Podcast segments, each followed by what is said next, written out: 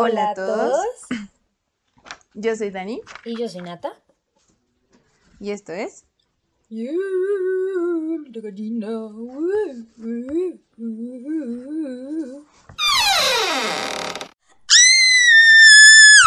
hello, ¿cómo están todos? Eh, oigan, ¿cómo están? Yo estoy bien.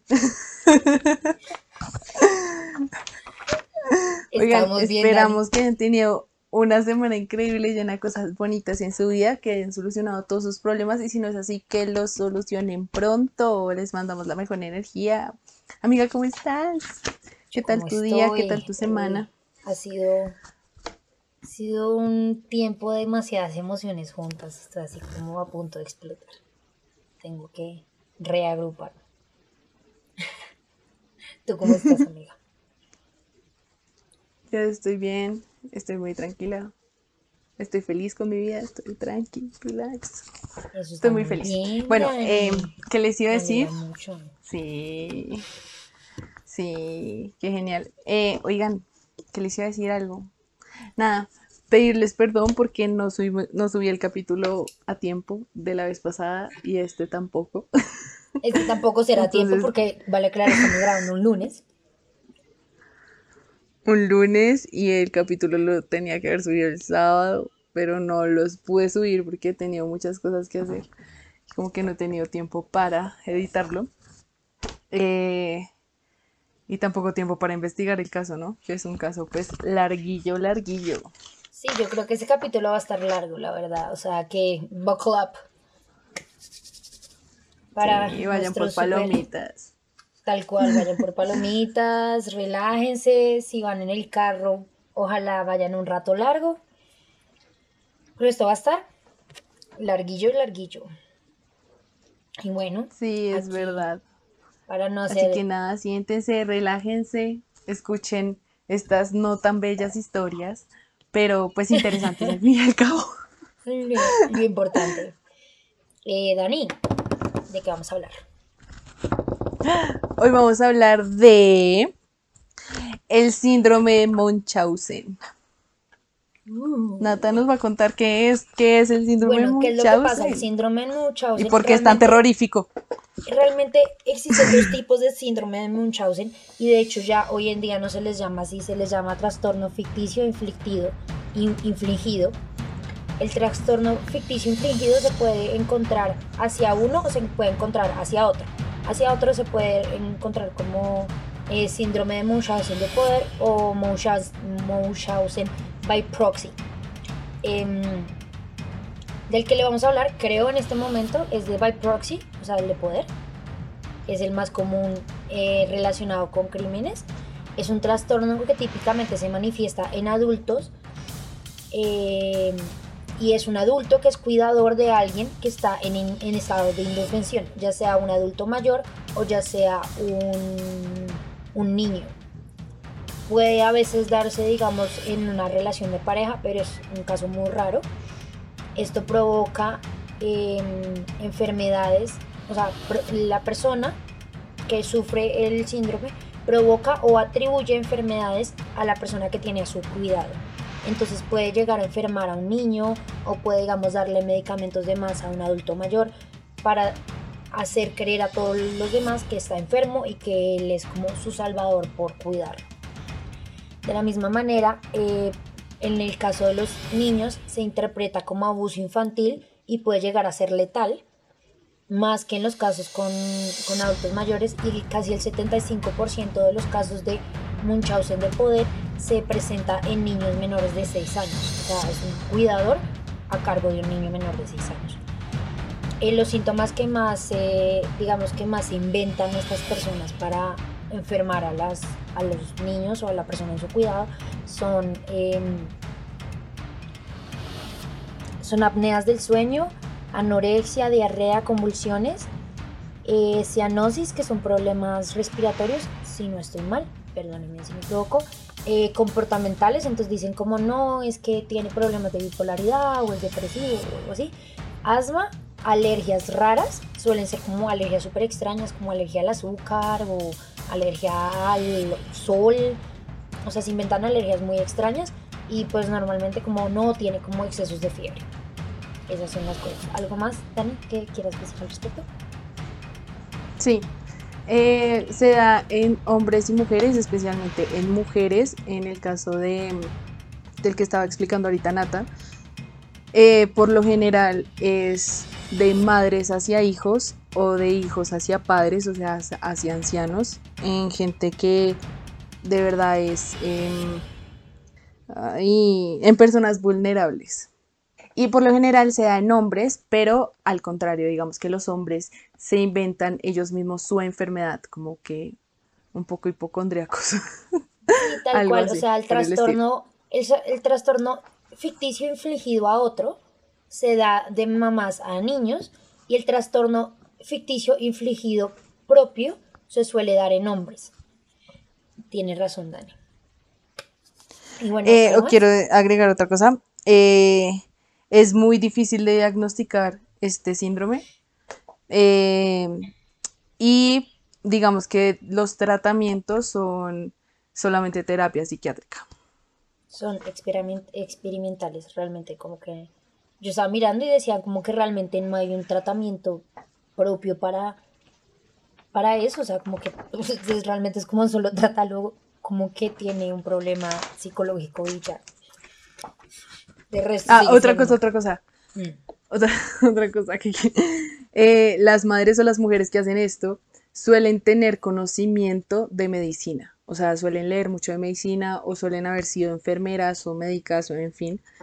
Eh, pero saben, por lo general, cómo funciona, eh, cómo funcionan los síntomas, cuáles son los síntomas que tiene cada enfermedad para poderlos simular bien eh, en personas, pues, ya les dije, vulnerables. Eh, y ya, cuando digamos que detectan a una persona con este síndrome, pues tienen que tratar no solamente a la persona con el síndrome, sino la persona que es la víctima, que, que ha como afectado su salud con, con todo lo que ha hecho. Los tienen que tratar psicológicamente porque pues la persona se confunde y llega a estar un poco... Uh-huh. No sé si me hice entender. Sí, sí te hiciste entender. O sea, pues yo no sé, yo te entendí. Listo, creo que no quiero agregar nada más. Bueno, y amiga, si quieres empezar. Entonces, eh, no siendo más, go, empiezo go. yo con mi caso. Yo les voy a contar el caso de Lacey Spears y Garnett. No es el mismo, ¿cierto, Dani? Uh-huh. ¿No es el mismo? ¿Es el no, mismo? No es el mismo. Ay, me asusté. No, no, no. Yo te sé que esto nos pasa cada medio capítulo. Ok, entonces Lacey Spears eh, nació en Decatur, Alabama, y era trabajadora social. ¡Ay, qué madre! Ok. Sí, sí. Perdón para todos aquellos de que acabaron, acabé de tener un microinfarto aquí. Pero bueno. Uf, entonces... Eh, Daniela, no te rías, casi me muero mi infarto. Me estoy riendo muy pasito para que no me escuches.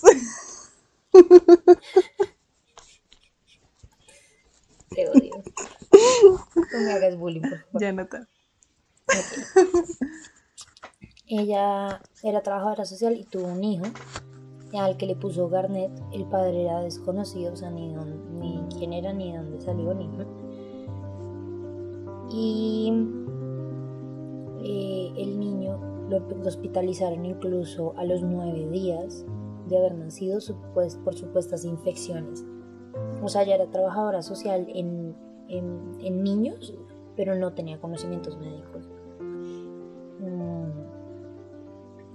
Eh, ocho meses después de que él nació, le pusieron un tubo de alimentación porque la mamá Lacey decía que él no comía, que él tenía como anorexia temprana, que él todo lo vomitaba, y entonces le pusieron un tubo de alimentación. Para aquellos que no saben qué es un tubo de alimentación, es literalmente que le ponen como un catéter en el, a la altura como de la, del estómago, y una por el sonda. Catéter literalmente la sonda alimenta el estómago, y Dos meses después de esta operación le, pusieron, le hicieron una operación en la tráquea para que el niño no pudiera vomitar, porque según la mamá, él todo lo vomitaba. O sea, ella le mandaba comida por la sonda y él vomitaba todo. A esta altura ella empezó a bloguearlo. Era como la mamá bloguera. Entonces todo lo tenía en Facebook, todo lo tenía en blog, todo lo... Entonces el blog se llamaba como Garnett's Journey, como la aventura de Garnett, y era súper detallado, o sea, casi diario escribía en el, en, el, en el blog, y contaba como todas las enfermedades que él tenía, todos los problemas que tenía. Y uh, había una cosa, y es que él, digamos, la gente muy cercana a ella, incluido el papá, no veía sus enfermedades, tipo como que no era consciente de que era toda la enfermedad que tenía el niño. Eh, más o menos a los dos años de Garnett, ellos se mudan a Florida, porque supuestamente él estaba teniendo problemas de peso, y entonces ella quería como darle, un, darle una nueva dieta, porque él tenía problemas de alergias con la comida, no siempre podía comer algunas cosas, y además estaba mal de peso porque era anoréxico, y toda esta cosa como que se fue acumulando. Cuando estuvo en Florida, para entonces ya había visitado más o menos veintiséis especialistas médicos en, distin- de, en distintas partes. O sea, un niño a los dos años había visitado veintiséis especialistas. O sea, son tres especialistas al año. Tipo, yo no creo que yo haya visitado veintiséis diferentes especialistas en mi vida, y tengo veinticuatro años. Pero bueno, eh, después de que se mudaron a Florida, con el cuento del cambio de dieta, se mudaron a una, como un pueblo en che, Chester Ridge, Chester Ridge, en Nueva York, que era una comun- que era una comunidad, era una comunidad que era como muy, es como un pueblo cerrado, chiquito, toda la comunidad se conoce entre ellos, digamos que como es un pueblo pequeño, digamos todos tienen alimentaciones similares, porque todos, digamos, cultivan en el pueblo. Entonces por esto, digamos, el médico que vio en Florida le recomendó que se mudara, porque vivir en esa comunidad le iba a permitir darle la dieta a Garnett que Garnett necesitaba. Entonces después ella se muda hasta allá. Allá dura mucho tiempo y la comunidad la apoyaba un montón. Digamos que mucha gente la, la, que la conocía cercanamente, digamos, le, le decían como, no, tú eres muy fuerte, te ha tocado muy duro. Pero gradualmente la comunidad se empezó a dar cuenta que, que las cosas no encajaban. Entonces, digamos, por ejemplo, salían a comer con Garnett sin la mamá, y Garnett se metía las cosas a la boca a, a literalmente a manotadas.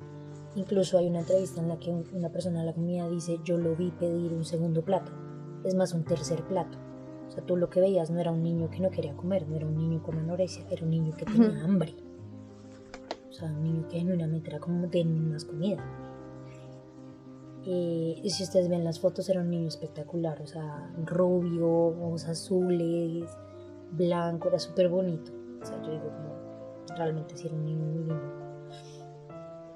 Más o menos a esta altura, cuando todo el mundo empezó como a tener como sus sospechas con respecto a lo que pasaba, eh, ella publica en el blog que supuestamente llevan un año sin el papá de Garnett, un tipo llamado Blake, y literalmente le escribía como, ay, we're so sorry about Daddy Blake. Le escribía como Daddy Blake, que era el padre, supuestamente, que era un policía que había sido asesinado en un accidente de tránsito, y que supuestamente se había muerto hace un año, y que entonces ya le había tocado muy duro y por eso se había mudado, y que todo era muy triste. Entonces, digamos que en ese momento todos empezaron a tener como mucha más compasión con ella, pero no le ha tocado sola, no sé qué, y toda su familia, que estaba literalmente en Alabama, estaba como, pero pues ellos no sabían que ella había llevado las cosas tan lejos. Entonces empezamos la parte fea de esta historia. O sea, si esto no les pareció lindo, lo demás les va a parecer peor. ¿Qué es lo que pasa? El mm, viernes en la tarde, ¿no? El niño nació, esto fue hace poquito, o sea, relativamente. El niño nació el tres de diciembre del dos mil ocho. O sea, relativamente. Mm. hace poquito. Dios. Eh, para, para este momento él ya tenía cinco años, esto era en el dos mil trece. Y ya te digo exactamente la fecha porque no recuerdo bien qué fecha era. Pero bueno, el, un viernes en la tarde ella llega al hospital diciendo que el niño tiene, tiene convulsiones, que tiene la fiebre muy alta, que está demasiado enfermo. Y a causa de esto, eh, al niño lo internan en cuidados intensivos y lo ponen bajo observación todo el fin de semana. Eh, lo ponen, literalmente lo conectan los tubos al cerebro. O sea, imagínate un pobre niño de cinco años con todos sus cables agarrados del cuerpo. Es muy triste. Y, y más una persona que todo el mundo se daba cuenta que el niño estaba bien, o sea, parecía estar bien, y todas las enfermedades que ella se inventaba, tipo, nadie las veía. Esto fue el, el veinte, el viernes veinte de enero del dos mil catorce. Entonces ella entra y se queda el niño hasta el domingo. Eh, se queda hasta el domingo en cuidados intensivos, pero se dan cuenta que durante ese momento el niño no tuvo nada, ni una convulsión, ni una fiebre, ni siquiera una migraña. Entonces la enfermera, pues como muy feliz, diciendo como, oiga señora, ¿sabe qué? Le voy a dar el alta a su hijo porque él está perfecto, ya le hicimos exámenes, o sea, un T A C, una resonancia, el niño está perfecto, no tiene nada. Y entonces pues como que le dieron el alta, y la enfermera se fue a firmar el alta para que, para que el niño se pudiera ir. Y diez minutos después eh, suenan las alarmas en la, en la U C I y el niño entra en coma. El niño entra en coma y al poco tiempo lo declaran, le declaran muerte cerebral. No eh, te en este creo. Momento es difícil. En este momento Lacey, eh, digamos que de una se va a Facebook. Es como, no recen por mi hijo, yo no quiero dejarlo ir, no estoy lista para este momento. ¿Cuál es la necesidad del Facebook? ¿Qué le pasó? Está mal en la casa. Hay gente que está mal en la casa. Entonces, bueno, eh, nada, como que eh, en ese momento el hospital, una vez se dan cuenta que es, el, es la vida de un menor y que en todo el fin de semana no había tenido convulsiones, les parece muy raro, le hacen un examen de sangre al niño y se dan cuenta que el niño tiene en el cuerpo una dosis letal de sodio. O sea, literal, de sal de cocina, de sal de cocina. Tiene una dosis letal de sal de cocina ah. en su cuerpo. Eh, ¿Qué? Y en ese momento declaran la muerte del niño un homicidio por envenenamiento de sodio. Eh, es aquí cuando el hospital llama a, a la policía porque necesitan que investiguen las irregularidades del, del asesinato. Eh... El detective que queda a cargo de este caso se llama Daniel Kerfey, del condado de Westchester. Eh, él dice que en principio como que le dijeron como, venga, se murió este niño, parece un tema de abuso infantil, necesitamos que, necesitamos que usted investigue, porque parecía un tema de abuso infantil. Tan sencillo como que el niño necesitaba alimentarse, o sea, al niño no le podían dar comida, ¿sabes? Como él, él no se podía, no podía comer solo, le tenían que haber alimentado, o sea, que si tenía un envenenamiento por sodio, alguien tenía que haberlo envenenado. No era como él, él, él no hubiera podido como comerse algo o tomarse algo que lo hubiera envenenado por sí solo.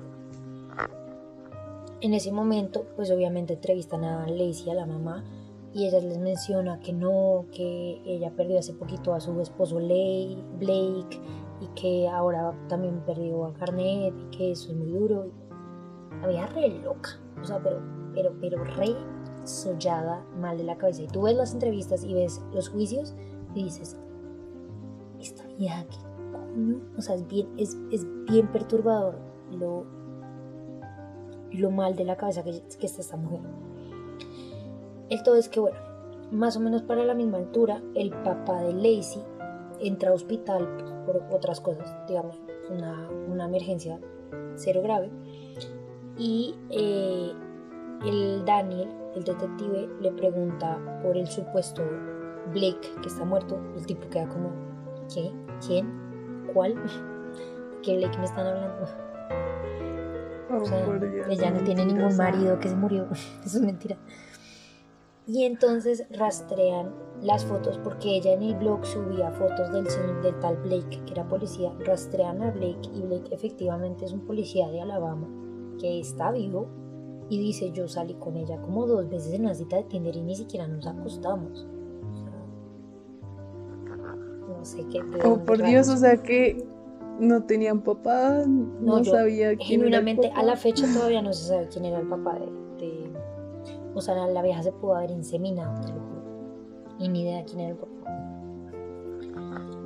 Eh, renovela mexicana para aquellos que están viendo novelas. Pero bueno, el todo es que... Uy, me estoy quedando sin batería. Espéreme a tantico, conecto este teléfono antes de que muera. Ok, entonces continúa. Eh,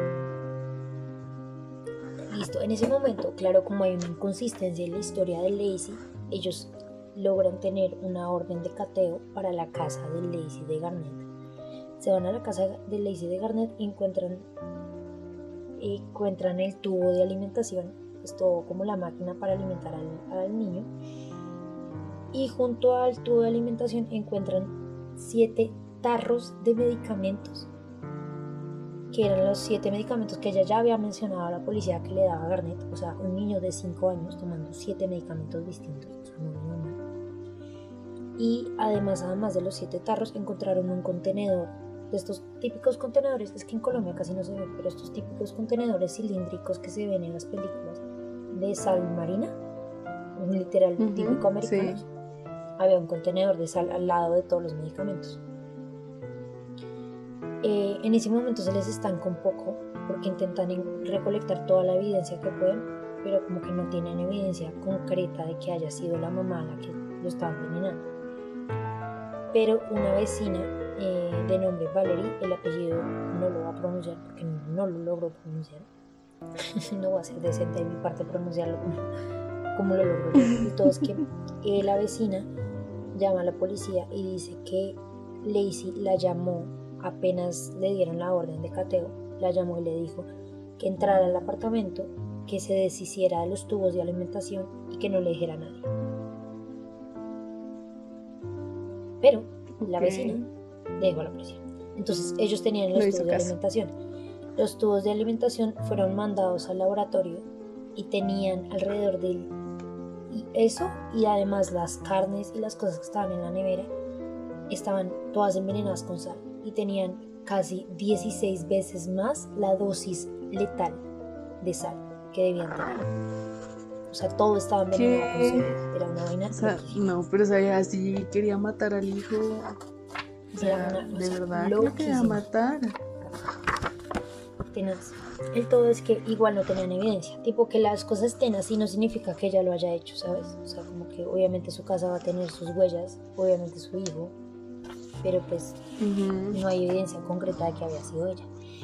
En ese momento, eh, bueno, para, para aquellos que quieren saber, el hospital en que ocurrió todo esto era el María Farreri, que es un hospital pediátrico en, en Nueva York, como los suburbios.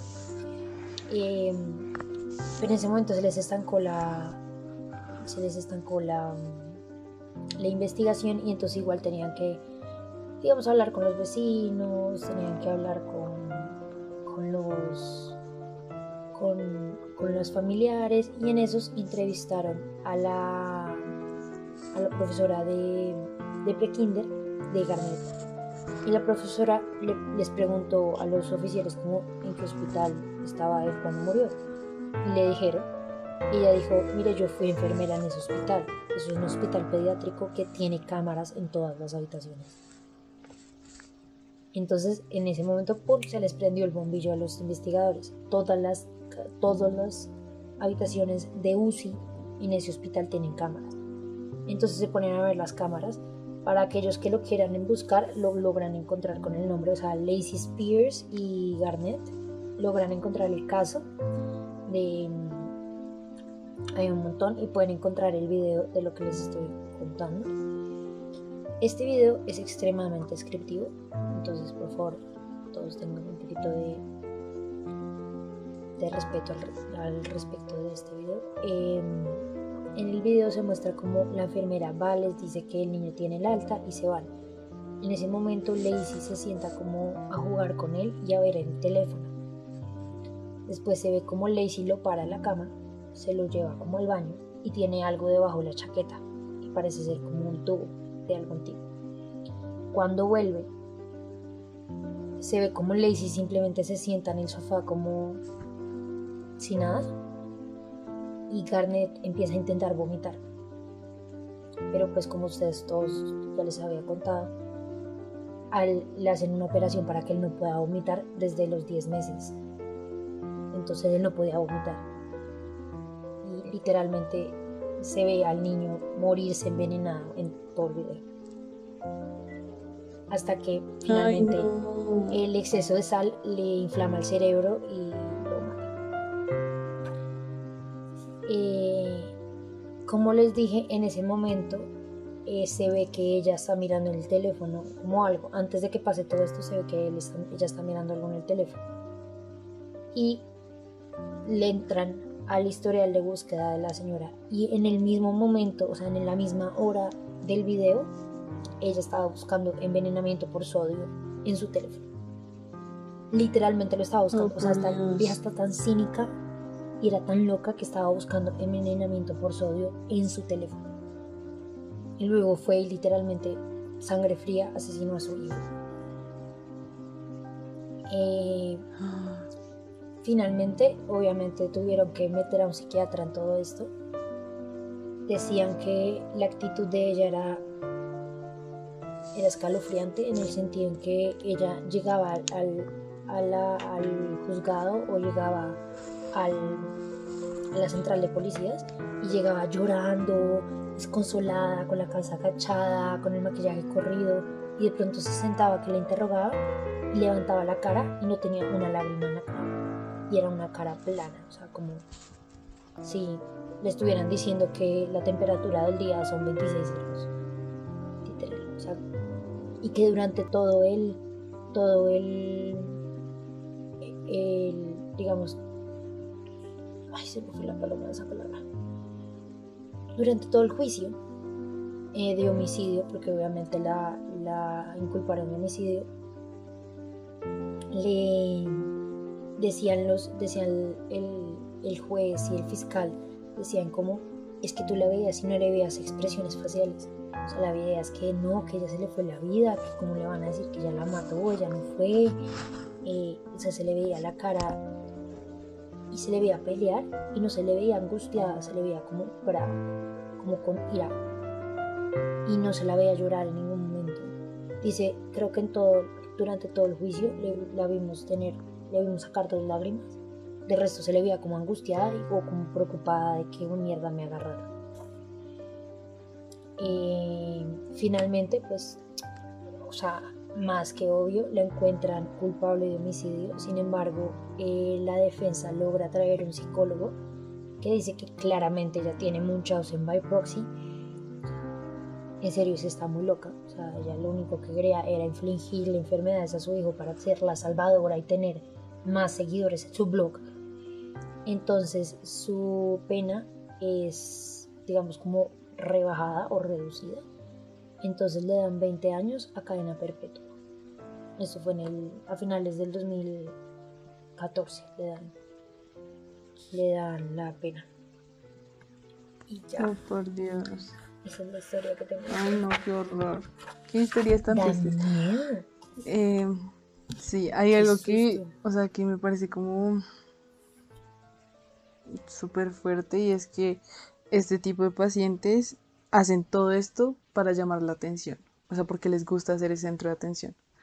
Entonces, por lo general, la gente que sufre estos, este síndrome son personas que tienen traumas, como ya todas las enfermedades psiquiátricas que hemos contado acá en, en, en Piel de Gallina, eh, y, y, y digamos que esos traumas hacen que quieran tener atención, obtener atención, y para obtener atención, pues, eh, la única manera es como para ellos es este, enfermando a sus hijos o enfermando a sus seres queridos eh, que son también vulnerables, ¿no? Sea, exacto, sean niños o sean viejitos. El caso es que tienen que ser vulnerables, o sea, que se tienen que dejar enfermar. Sí, realmente. Entonces, el problema es, es lo que... que lo que lo que hizo esta señora, que le ponen le pone sal, bueno, no sé, pero mucha gente eh, le los automedica o le ponen cosas en la comida para, para que se enfermen y tengan los síntomas de la enfermedad que ellos quieren mostrar. Eh, sí, como que inventan todo para que la gente vea cuán víctimas son ellos. Sí, también, y que, y que los vean como pobrecitos, los tenemos que ayudar, y, y que toda la atención esté en ellos. Eh, para ellos es súper importante, es como primordial eso, es por eso que hacen lo que hacen.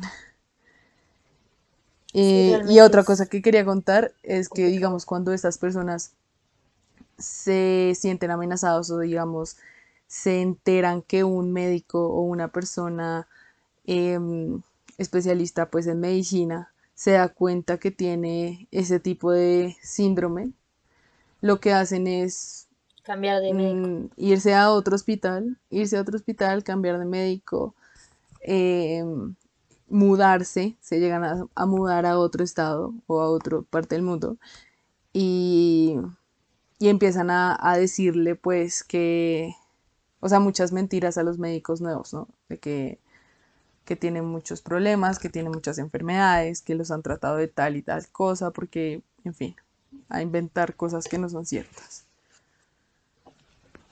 Entonces, sí, es, por eso es tan difícil identificar que tengan ese síndrome, porque ya, no suelen suele estar con el mismo médico. O sea, gente muy, Ajá. muy calculadora, o sea, ellos calculan muy bien hasta dónde pueden llegar, con qué tipo de personas. Entonces, en el momento en que se dan cuenta que una persona está sospechando, desaparecen de ahí. Es, es bien escalofriante. Pero bueno, Dani, te toca. Me toca. Bueno, yo voy a contar un caso que yo creo que es de los más famosos de este síndrome. Es el de Diri y Gypsy. Sí, sacaron una película. De Blanchard. En Netflix está. No, y también sí. Hay una serie de Hulu que es con la misma del stand de los besos, con la misma actriz del stand de los besos. Es una miniserie. ¿Es una serie? Pensé que era capítulos. Pensé que era una película. No, es una miniserie. Es recomendada. No sabía, no me la he visto. Dale. No me la he visto. Creo que me pasa lo mismo que con las cosas paranormales, que una cosa es leerlas y otra cosa es verlas, como que me causa totalmente más impresión verlas. Bueno, eh, Diri Blanchard, no se llama Diri, se llama Claudine Pitre. Nació en mayo de mil novecientos sesenta y siete en Luisiana. Eh, de pequeña tenía problemas para socializar.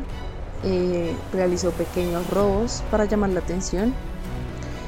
Y trabajó como asistente de enfermería en un momento. Eh, hubo un tiempo en que pues, su madre falleció por causas inexplicables y muy extrañas. El padre se casó con otra mujer y eh, pues ella se va a vivir con ellos dos. Mm, sin embargo, pues durante ese tiempo como que estuvo en la cárcel por eh, robos menores. En mil novecientos noventa y uno, cuando ella tenía veinticuatro años, tuvo a su hija Gypsy con eh, Rod Blanchard, eh, que en ese momento tenía diecisiete años. ¿Cuántos años menor que ella? Ella veinticuatro, el diecisiete. Bueno, hagan sus cuentas. No sé cuántos. Daniela, siete más siete da catorce. veinticuatro menos diecisiete da siete. Ay, Natalia, por favor. Soy yo, ¿ok? Está bien. No, no sé sumar. Perdón por regañar. No sé sumar. No, necesito calculadora para sumar uno más uno. Por la diez. Mujer era siete años mayor que yo. Muy bien. Muchas gracias. Muchas gracias. Entonces... Eh, Gypsy Rose Blanchard era, o sea, la describen como una persona pálida con gafas grandes que medía aproximadamente unos cincuenta de alto, tenía los dientes torcidos y amarillos eh, y andaba siempre en una silla de ruedas. Además de eso, eh, la alimentaban por un tubo, o sea, con una sonda.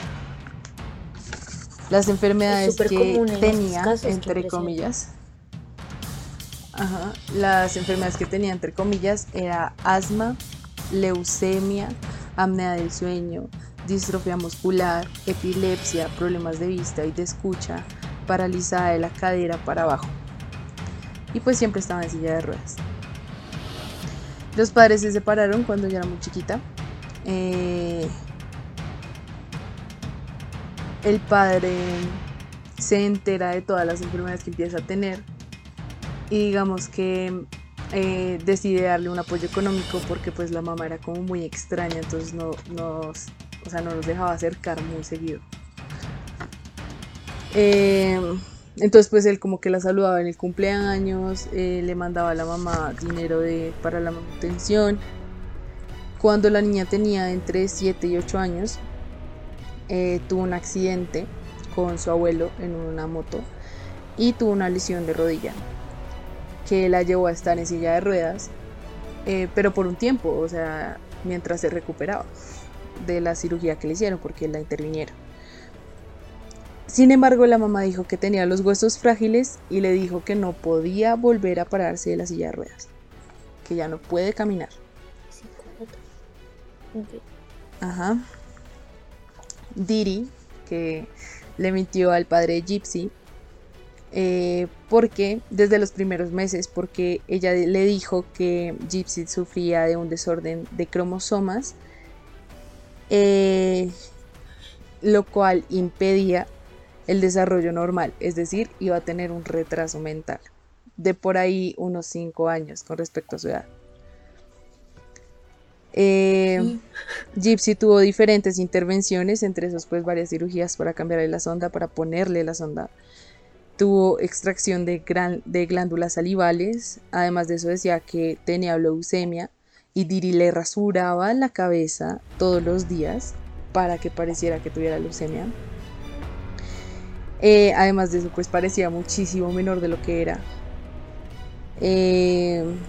Le daba medicamentos que no necesitaba, obviamente porque no tenía nada, todo lo que las enfermedades estas eran inventadas por la mamá. Eh,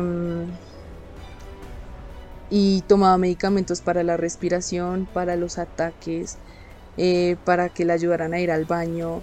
Eh, tomaba medicamentos contra la ansiedad y además de eso usaba una máquina todos los días para respirar en la noche. Y ella, digamos, dice en una entrevista que se sentía súper ahogada y que, o sea, que la peor hora para ella era dormirse porque se tenía, o sea, ella la obligaba a ponerse esa máscara de oxígeno que ella sentía que en lugar de ayudarla, como que la perjudicaba más. La ahogaba más, qué horror. La ahogaba más. O sea, uh-huh. si, usar, si, usar, si usaron tapabocas es una mierda, imagínate esa vaina todas las noches ahí toda pegada. Qué horror. Baila. Horrible. Mm, Diri llevó a Gypsy a diferentes hospitales locales y logró ir cien veces entre dos mil cinco y dos mil catorce. O sea, en nueve años fue cien veces al médico, de las cuales varias fueron intervenciones. Uh-huh. Bueno, no sé si lo ibas a decir, pero yo había escuchado una cosa. Que era que el problema es que ellas sufrieron durante el Katrina, entonces como que la excusa de la mamá, ya me callo, continúa. Para allá voy, esperen. Entonces resulta que eh, cuando iban al médico, Diri era la que hablaba y Gypsy se quedaba callada. Diri le decía a Gypsy que jugara con un peluche, con una muñeca que siempre llevaba. Eh, y que se quedara quieta, que no moviera las piernas por nada del mundo. Eh, Diri aprovechaba todo para hacer esta ilusión de que tenía una hija eh, enferma y así poder tener, digamos, ayudas humanitarias. Eh, tuvo viajes a Disney gratis, eh, les daban dinero porque digamos que allá el gobierno la subsidia. Eh, Ya, ya, ellas vivían en Orlando y fueron víctimas del huracán Katrina, eh, perdieron todo, pero resulta que perdieron y no perdieron todo, o sea, sí la casa estuvo con pérdidas, Eh, pero, pero diría aprovechó ese, como esa ocasión para eh, quemar todo el historial médico de Gypsy. Y en el historial médico de Gypsy había como una carta de un médico en donde eh, dijo que al parecer la mamá tenía síndrome de Munchausen, porque todos los resultados le salían súper bien a Gypsy, pero por alguna extraña razón seguían yendo al médico. ¿Sí? Entonces ella aprovechó y quemó absolutamente todo. Como fue víctima de, ellos, de eso, ya les dije... Eh, Eh, recibían muchas ayudas, entonces el gobierno les dio como una casa nueva en Springfield, creo que era, sí, en Springfield. Como los al lado de Homero.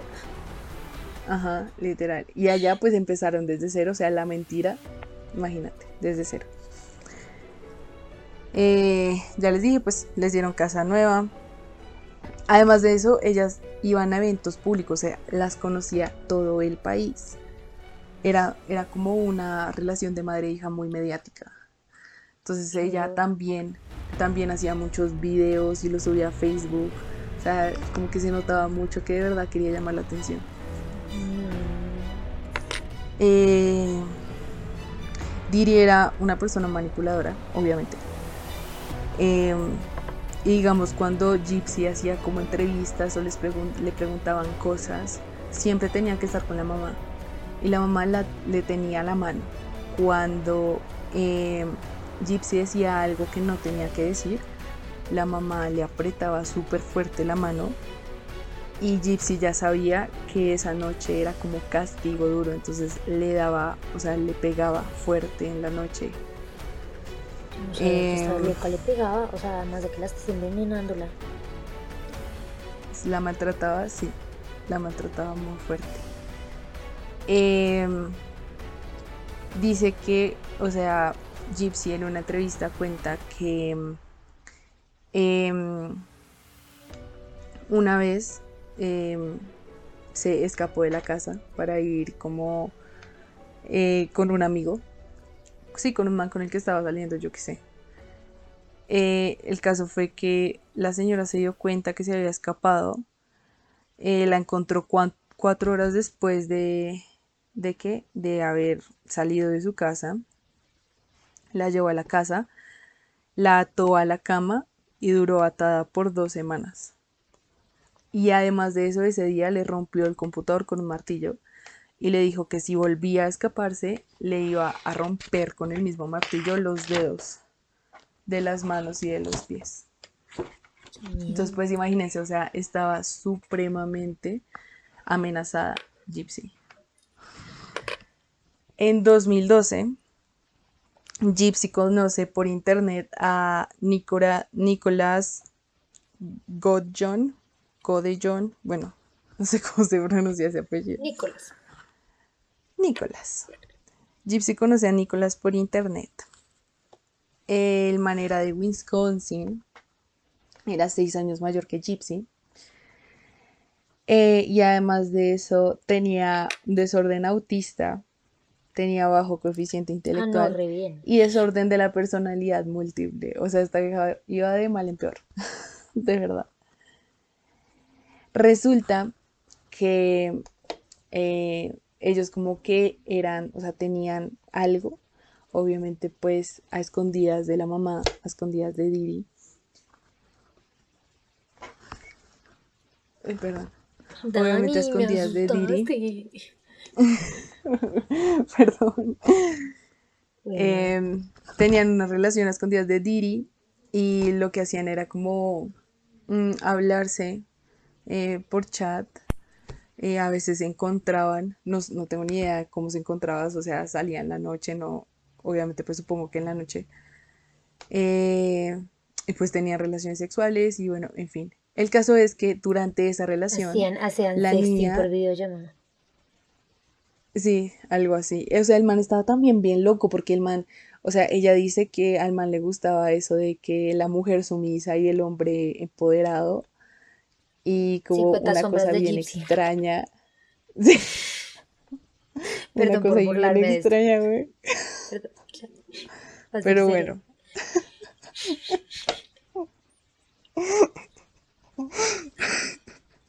Bueno, basta, no más. Okay. Entonces el caso fue que ella, por alguna razón, encontró un documento en donde decía su verdadera edad. O sea, la mamá le mintió hasta en la edad que tenía. Ella nació en mil novecientos noventa y uno, en ese momento dos mil doce, eh, ¿qué? En ese momento, que fue en el año dos mil quince, tenía veinticuatro años, pero la mamá le decía que tenía diecisiete. Así que se podrían imaginar como toda la vida que le quitó la mamá a Gypsy, ¿no? Entonces, eh, cuando ella se enteró, ella dice, ya no más, o sea, ya quiero acabar con esta vida, esta señora no me deja vivir. Eh, y a los veinticuatro años, cuando ya iba a cumplir veinticinco, eh, se peleó con su mamá, porque no solamente por su edad, sino porque eh, la señora quería que le volvieran a hacer la operación de la sonda, y eso era muy doloroso. O sea, yo nunca he tenido eso, pero al parecer eso duele muchísimo. Entonces ella no quería y le dijo como al novio, a Nicolás, y el man le dijo como... Mm, lo de la, la sonda, hasta donde yo tengo entendido, lo que pasa es que la sonda la tienen que cambiar, porque pues eso es un plástico uh-huh. que tú tienes metido en el cuerpo. Entonces te la tienen que quitar y te tienen que poner una nueva, pues precisamente para que no se infecte y eso. Y eso lo tienen que hacer despierto, y rara vez lo hacen con anestesia. Entonces, como la no, sensación no, de que te tienen que sacar una cosa del cuerpo, meterte otra, pues no es algo lindo. Entonces, pero bueno, continúa. No, qué feo. Eh, y entonces Nicolás, el novio, le dijo como, bueno, ya, vamos a hacer el plan B. Y el plan B pues era matar a la, a la mamá, a Dil. El cuatro de junio de dos mil quince. Todo mal. eh, Así en Springfield, eh, Gypsy espera que Dil se duerma, se fuera a dormir. Deja la puerta abierta, deja unos guantes y un cuchillo, y se encierra en el baño. Eh, le hizo caso a Nicolás, porque Nicolás le dice como, bueno, te encierras en el baño, porque si yo te veo ahí cuando yo esté haciendo eso, cuando yo esté, digamos, en el en, en, plena, en el acto de asesinar a la madre, en el acto de asesinar a tu mamá, si yo te veo ahí, no me controlo y también te asesino a ti. Qué man tan loco, par de verdad. Además la vieja como, eh, sí, sí, que no ella... te preocupes, hazlo. Sí.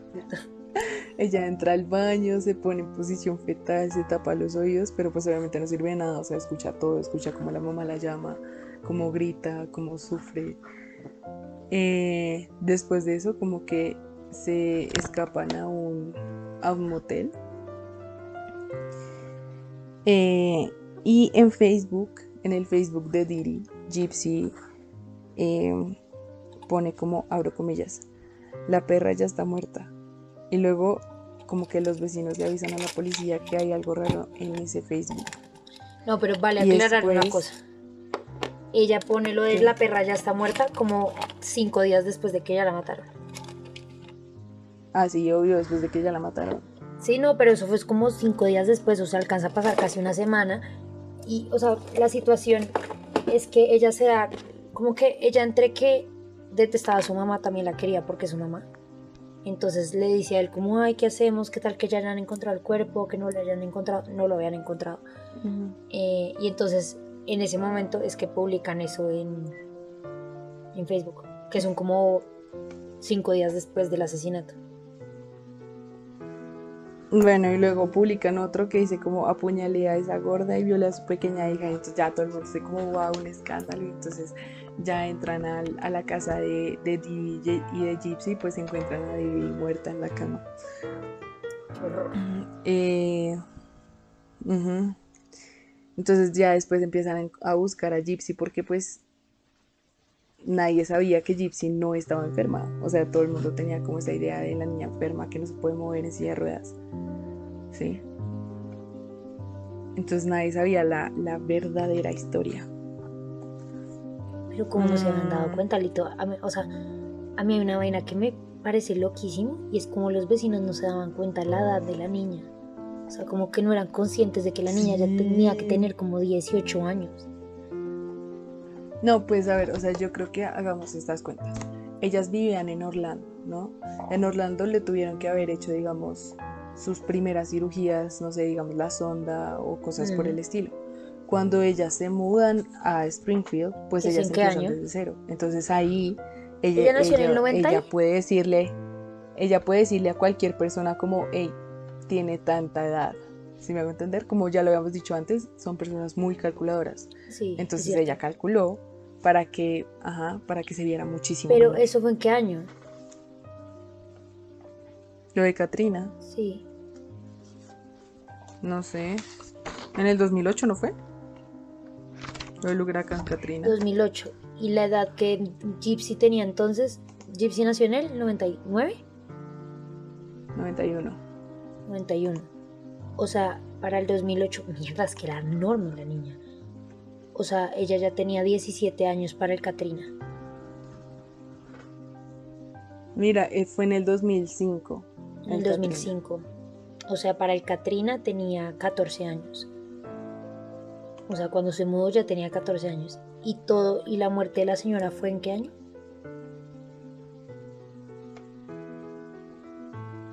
Se trabó. Cámara un poquito. ¿En qué año? Ya, ya. ¿Me escuchas? Sí, sí, te escucho bien. ¿En qué año fue que se en murió? En el dos mil quince. En el dos mil quince, en el dos mil quince, o sea, diez años después. O sea, ella ya tenía, no tenía veinticuatro años. Tenía veinticuatro años. Sí, tenía veinticuatro. Y ya, y ya veinticuatro y iba a cumplir veinticinco. Es lo que yo te digo. Si a partir del dos mil cinco tú le dices al vecino cómo llegas a una ciudad, ¿no? Y le dices, ¿cómo no? Ella tiene diez años. diez años después tú asumes que la niña tiene veinte, o sea, sí podrá tener un retraso, pero tiene veinte años. ¿Quién sabe? Porque también puedes decir como no, ella tiene siete. Y es que la verdad, o sea, se veía como una niña muy chiquita. Sí, sí, es cierto. O sea, su forma sí de ser era como, o sea, se veía muy chiquita. Sí, sí. Excepto cuando hablaba um... con Nicolás. Bueno, ya continúa, perdón. Yo no maduro. Dios. No, de verdad, no, Natalia. Bueno, eh, a Gypsy, ¿qué? A Nicolás lo, caden, lo condena a cadena perpetua y a Gypsy la condenan a diez años de prisión. Va a salir a, a, en el dos mil veinticuatro, ya cuando tenga treinta y dos para treinta y tres años. Tan, tan, tan. Resulta que en toda esta investigación como que descubrieron que Diri, la mamá, obviamente estaba loca.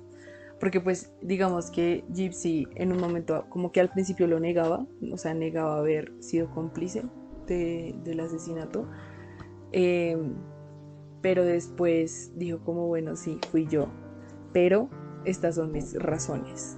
Y cuenta como todo lo que, o sea, todo lo que vivió, absolutamente todo. Y pues obviamente al mismo, al mismo tiempo que cuenta todo lo que vivió, pues se entera su papá de todo lo que vivió. Entonces el papá, digamos, en todas las entrevistas dice como, wow, o sea, no, no puedo creer que fui tan ciego y fue mi culpa. Igual Gypsy ahorita la entrevistan y dicen como, o sea, es una persona totalmente distinta. Y dice como, yo sí, digamos que me arrepiento de, haber, de haberla matado, de haber hecho eso, ¿no? Y digamos que desafortunadamente dio con una persona que no estaba cien por ciento cuerda. Eh, entonces, pues, como que fue muy fácil manipularla para llevar ese, como para llegar a eso, ¿no? Para llegar a, mm. a matarla. Yo creo, ¿sabes yo qué creo? Mm. Yo creo que de cierta manera igual Didi cavó su propia tumba. Porque al no educar a Gypsy de la manera correcta, no la educó para que entendiera que, pues, que realmente había otra gente que, o sea, como el otro, que realmente entendiera qué comportamientos están mal, ¿sabes? Entonces, pues era una persona inocente sí. a los comportamientos de Nicolás. Es que, digamos, yo también, o sea, ahí ella también dice en la entrevista, ella decía como yo, la verdad, no sabía qué era, o sea, qué está bien y qué está mal. Yo no sabía nada de eso, ¿sí? Porque no sabía diferenciar entre lo bueno y lo malo. ¿Mm? Sí. Digamos que ahorita como que su relación con, con su papá pues ha mejorado muchísimo a pesar de que está en la cárcel, pues han, han estado juntos, eh, la madrastra eh, también es como súper, eh, como que la apoya muchísimo en todo. Eh, y ahorita tú escuchas digamos la entrevista que hizo con doctor Phil y, y es una persona totalmente distinta, ¿sí? Entonces ella dice como no, pues yo no debía haber involucrado, o sea, no, no debía haberla matado. Eh, y no, pues obviamente no puedo justificar ese hecho. Eh, y, y nada, pues digamos que ella decía como yo, yo lo que quería era como que, o sea, matar la vida que había tenido, porque había sido de mucho, de mucho dolor y de muchas injusticias. Quería enterrarlo. Entonces, claro, ella tenía, ella tenía que pagar, o sea, Diri, y Gypsy dice, Diri, o sea, la mamá de ella tenía que pagar, pero no con la muerte, sino con estar en la cárcel, pero no lo supo hacer. No lo supo sí, hacer, además mira de que eso, hay una pues, vaina muy digamos que Diri le contó cosas terribles del papá, le dijo que, lo había, que las había abandonado, que eh, era una mala persona, o sea, mmm, le contó muchas cosas horribles y ella pues en realidad no tenía a quien acudir y la única persona que estuvo ahí, digamos que ella vio eh, posible para que le pudiera ayudar fue este tipo, eh, Nicolás.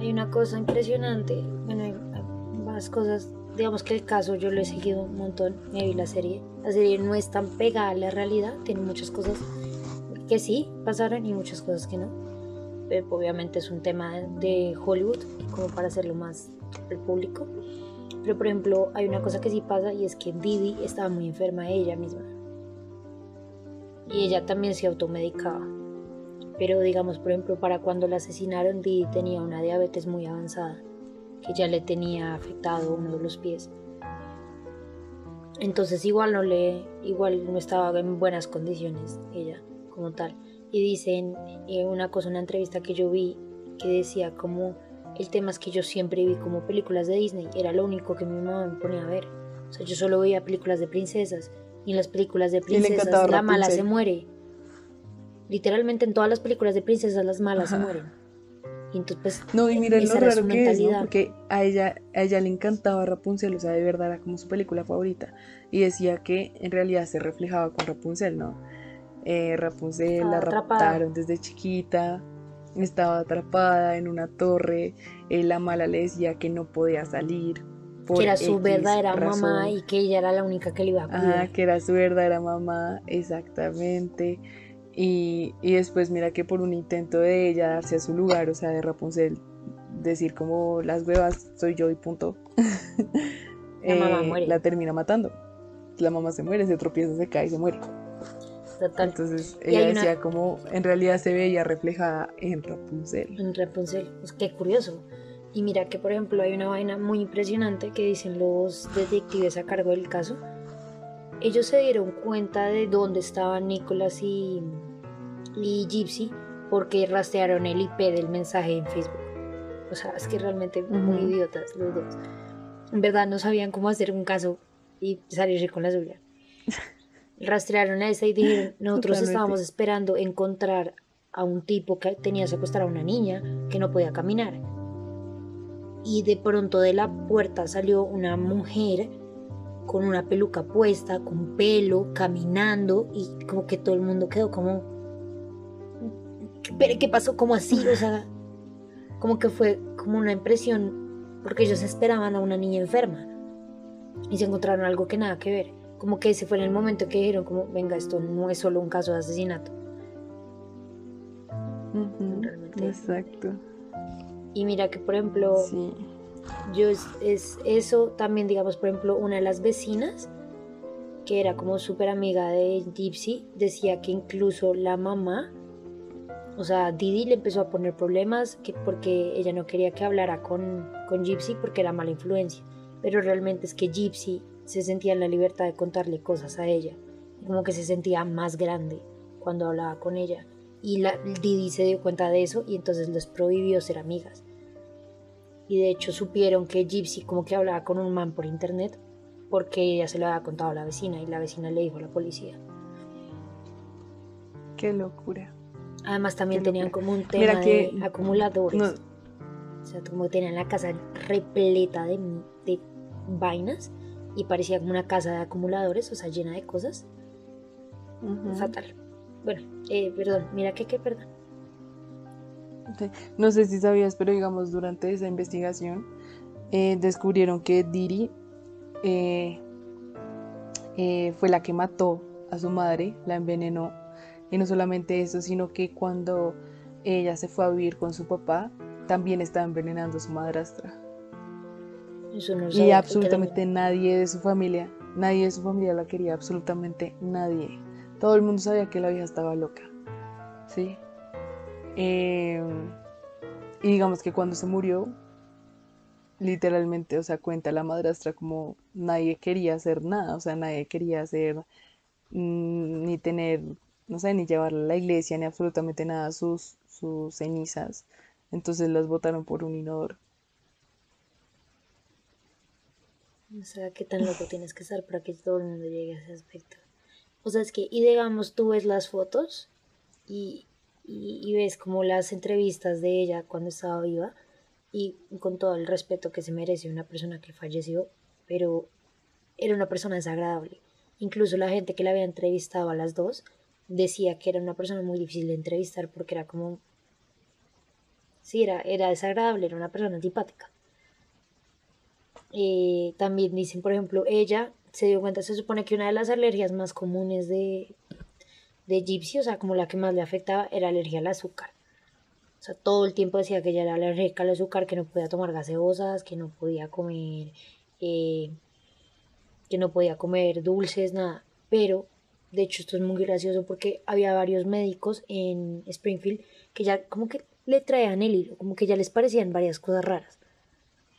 En esas uh-huh. era porque ella todo el tiempo decía como no, ella es alérgica al azúcar, es alérgica al azúcar. Pero entre la comida que le ponían por la sonda, entre la comida que le ponía por la sonda, le metía comida con mucho azúcar. O sea, se contradecía un montón.